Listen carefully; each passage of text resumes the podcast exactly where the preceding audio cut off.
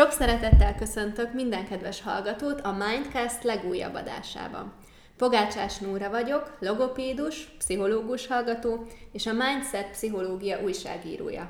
Mai témánk egy kicsit eltér majd az eddig megszokottaktól, hiszen a gyógypedagógia, azon belül pedig a logopédia és persze kicsit a pszichológia tárgyköréhez kapcsolódik.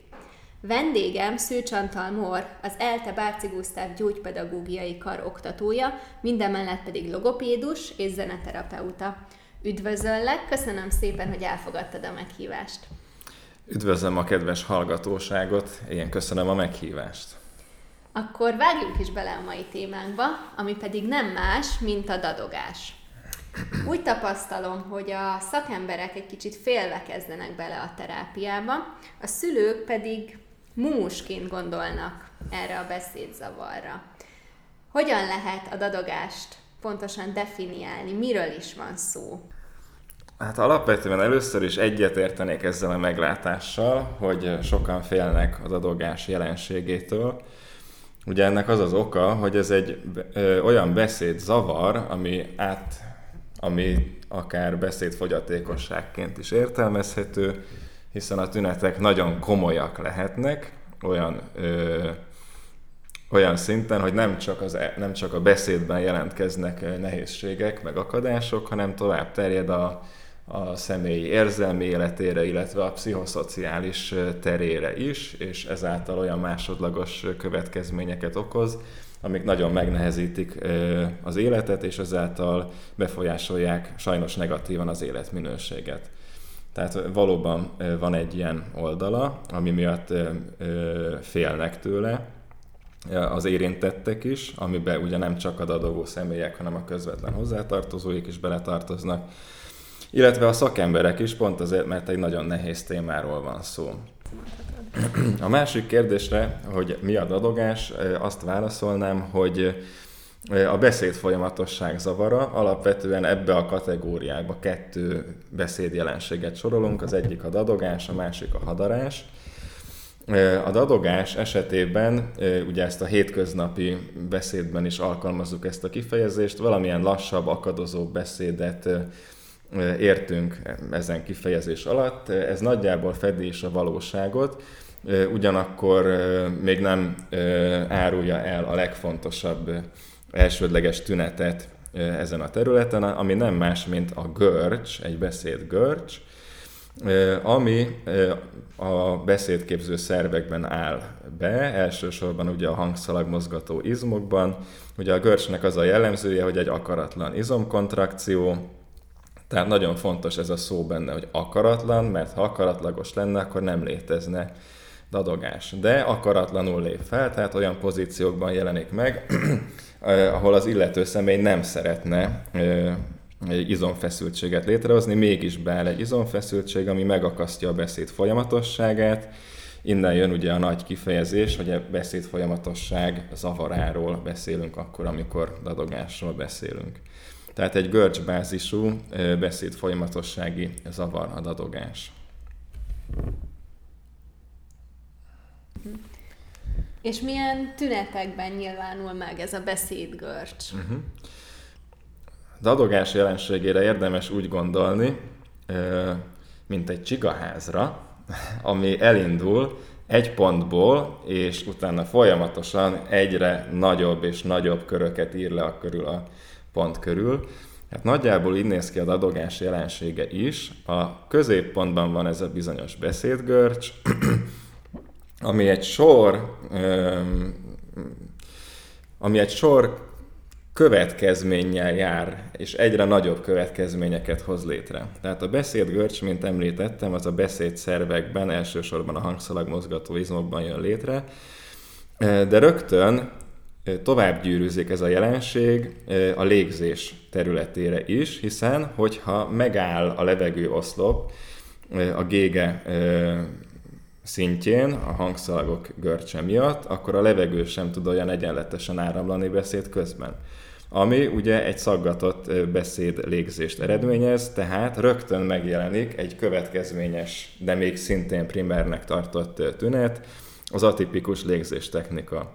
akkor nagyon kevesen tudják, de az adogás gyakran együtt jár a hanghasználat atipikus jelenségeivel. Ez alatt a, egyrészt a hipertóniás hangképzést, illetve az aszténiás hangképzést értjük. Tehát nagyon gyakran rosszul képzik a hangot a dadogó személyek. Ennek főleg az áll a hátterében, hogy ezt a bizonyos beszédgörcsöt szeretnék elkerülni ezek a személyek, és úgy érzik, hogyha valahogy máshogy képzik a hangot, nem a tipikus szépen csengő lágy hangon beszélnek, akkor a görcsök egy jelentős része eltűnik. És ebből kifolyólag megint csak megjelenik egy következő tünet, ami alapvetően még mindig elsődleges tünetként apostrofált, noha ugye látjuk, hogy a görcsből fakadó tulajdonképpen következményes tünetről van szó. De ezek még mind a, az elsődleges jegyek. Utána tovább léphetünk a másodlagos szintre, arra a pontra, amikor a dadogó személy elkezd reagálni a megakadásaira. Ebben az esetben az első kör, az a viselkedéses jegyek lesznek. Itt azt figyelhetjük meg, hogy a dadogó személyek egy csomó viselkedéssel próbálják kikerülni ezeket az ugye már korábban említett akaratlan izomgörcsöket. Egyrészt mozgásokat végezhetnek, csettinthetnek az ujjaikkal, dobbanthatnak a lábukkal, megjelenhetnek arcizommozgások, tehát bármilyen motorikus tevékenység megjelenhet viselkedéses szinten annak érdekében, hogy csökkentsék a görcskészséget. Arról, hogy ez mennyire sikeres, azt mondanám, hogy, hogy nem igazán, tehát ez inkább, inkább ugye tovább növeli a görcsös viselkedést a személy életében, ahelyett, hogy ugye csökkentené, de majdnem minden esetben ez kvázi egy természetes reakció a dadogó személyek esetében. Azt a hasonlatot venném elő, hogy ez olyan, mintha egy mocsárba ragadna be valaki. Remélem, hogy a hallgatóság közül senki sem tapasztalta meg azt, hogy milyen egy mocsárba beragadni, de filmeken biztos mindenki látta, hogy ez milyen. Ugye minél jobban kapálózunk, minél több mozgást végzünk a mocsárba ragadás közben, annál jobban nyel el bennünket a mocsár. Na és hogy jön ide a dadogás? Hát nagyjából úgy, hogy hogy természetes reakció erre a szorult helyzetre, amit a gégegörcs jelent, további motoros viselkedések megjelenése. Tehát ez úgymond teljesen természetes, egyfajta menekülési reakció dadogó személyek részéről, noha sajnos ugye nem segíti meg őket a beszéd folyamatosságukban. És a viselkedéses szint az csak az első másodlagos következmény, ezután jönnek a, az érzelmi és pszichoszociális konzekvenciák. Itt elsősorban a logofóbia lesz a mozgatórugónk.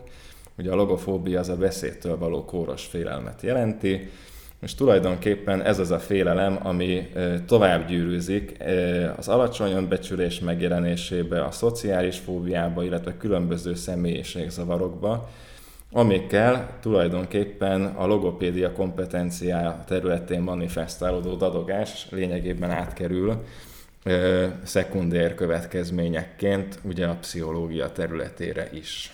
A következő kérdésem pedig az lenne, hogy ö, ugye nagyon sok megközelítést próbálta már megfogni a dadogás keletkezésének, kialakulásának a jellemzőit. És hogy a tudomány mai állása szerint mit mondhatunk, hogyan alakul ki, vagy miért a dadogás? körülbelül száz éve foglalkozik a logopédia, a pszichológia, a neuropszichológia, orvostudomány a dadogás megismerésével, terápiájával, stb. stb. És ebben a száz évben felmerült egy csomó ötlet arra vonatkozóan, hogy egyáltalán miért keletkezik ez, mi hozza létre, és ugye hogyan lehet befolyásolni pozitív irányba. Úgy szummázhatjuk nagyjából ezeket az eszmefuttatásokat, hogy ugye mihez hasonlít a dadogás jelensége, ahhoz, amikor valaki megijed, és elkezd az ijegység élmény miatt szaggatottan beszélni. Ebből kifolyólag gondolhatnánk azt, hogy ez egy ijegységélménynek az eredménye, Na igen, de a helyzet az, hogy a dadogó személyek akkor is dadognak, amikor semmilyen ijegység élményben nem részesültek, teljesen nyugodtak, otthon ülnek és egy baráti beszélgetésben vannak, vagy egy családi beszélgetésben vannak, és mégis megjelennek a dadogás tünetei, noha semmilyen ijegység élményről nincs szó. Mi juthat, mi juthat eszünkbe, mint a következő gondolat, az, hogy aha, lehet, hogy nem most ilyet meg, hanem korábban volt valami olyan traumatizáló élmény az életében, amit a mai napig nem tudott feldolgozni az illető. Mire kell ez, ebben az esetben gondolnunk? Arra, hogy bizonyára a gyerekkorában történt vele valami olyan traumatizáló élmény, ami miatt harminc, negyven, ötven, hatvan, hetven, nyolcvan, kilencven éves korában is az illető beszédmegakadásokkal nyilvánul meg szóban. Ez meglehetősen meredek, de viszonylag sokáig tartott nézet volt. A mai kurrens irodalom erről már inkább történelmi dimenzióként beszél, tehát a ma kialakult legfrissebb elképzelés szerint ez egy gyakorlatilag biológiai szinten manifestálódott jelenség, amit lényegében már születésünkkor magunkkal hoztunk a Földre, és, és ennek a megjelenése, manifestálódása pedig valóban egyfajta dinamizmust mutat a pszichoszociális kontextus függvényében, de nincsen igazándiból arról szó, hogy egy bizonyos nagy-nagy-nagy trauma kellene ennek a beszéd folyamatossági zavarnak a megjelenéséhez. Még akkor sem, hogyha ugye hasonlítanak a tünetek a, a zavart beszédhez, tehát a, ahhoz a beszédhez, amikor valaki ö, valamilyen félelmi reakcióban próbálja kifejezni magát verbálisan.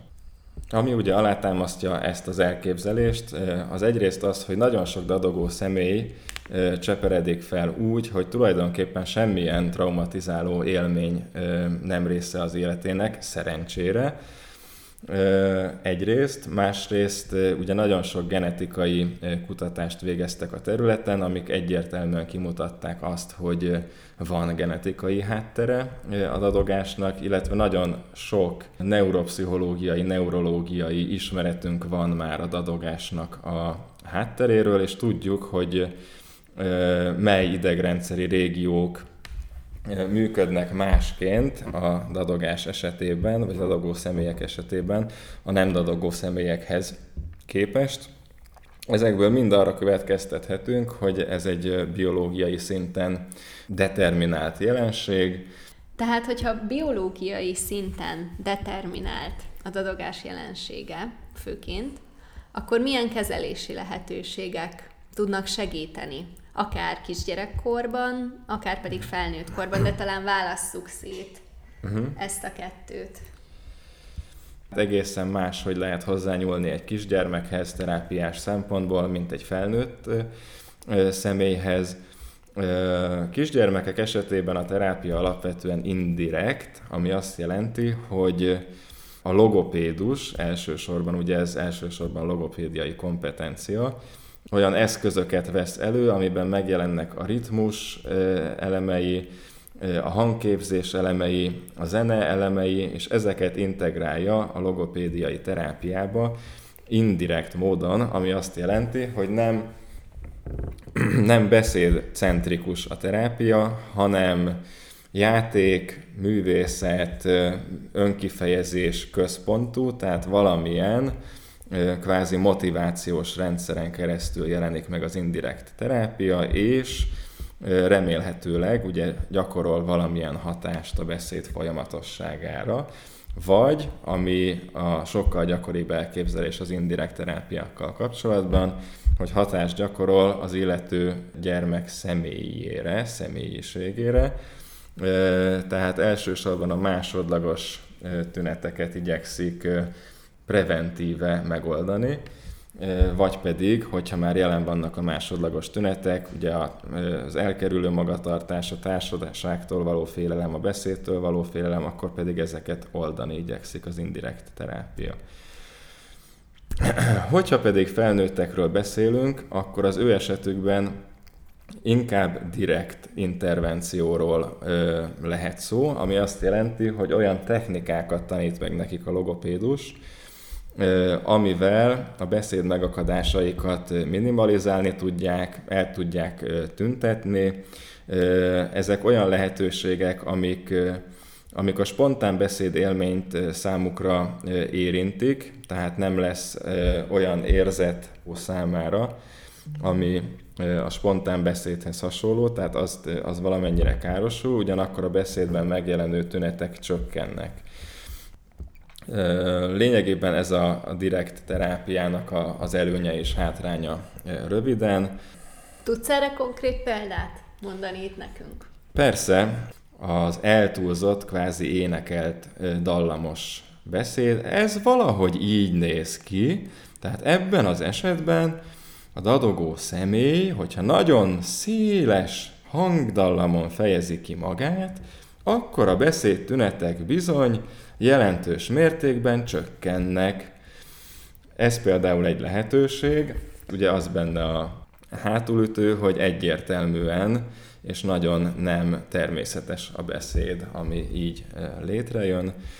Vannak még olyan technikák, amiket majd talán egy következő műsorban fedünk fel, amik, amik ennél természetesebben hatnak a hallgatóság számára.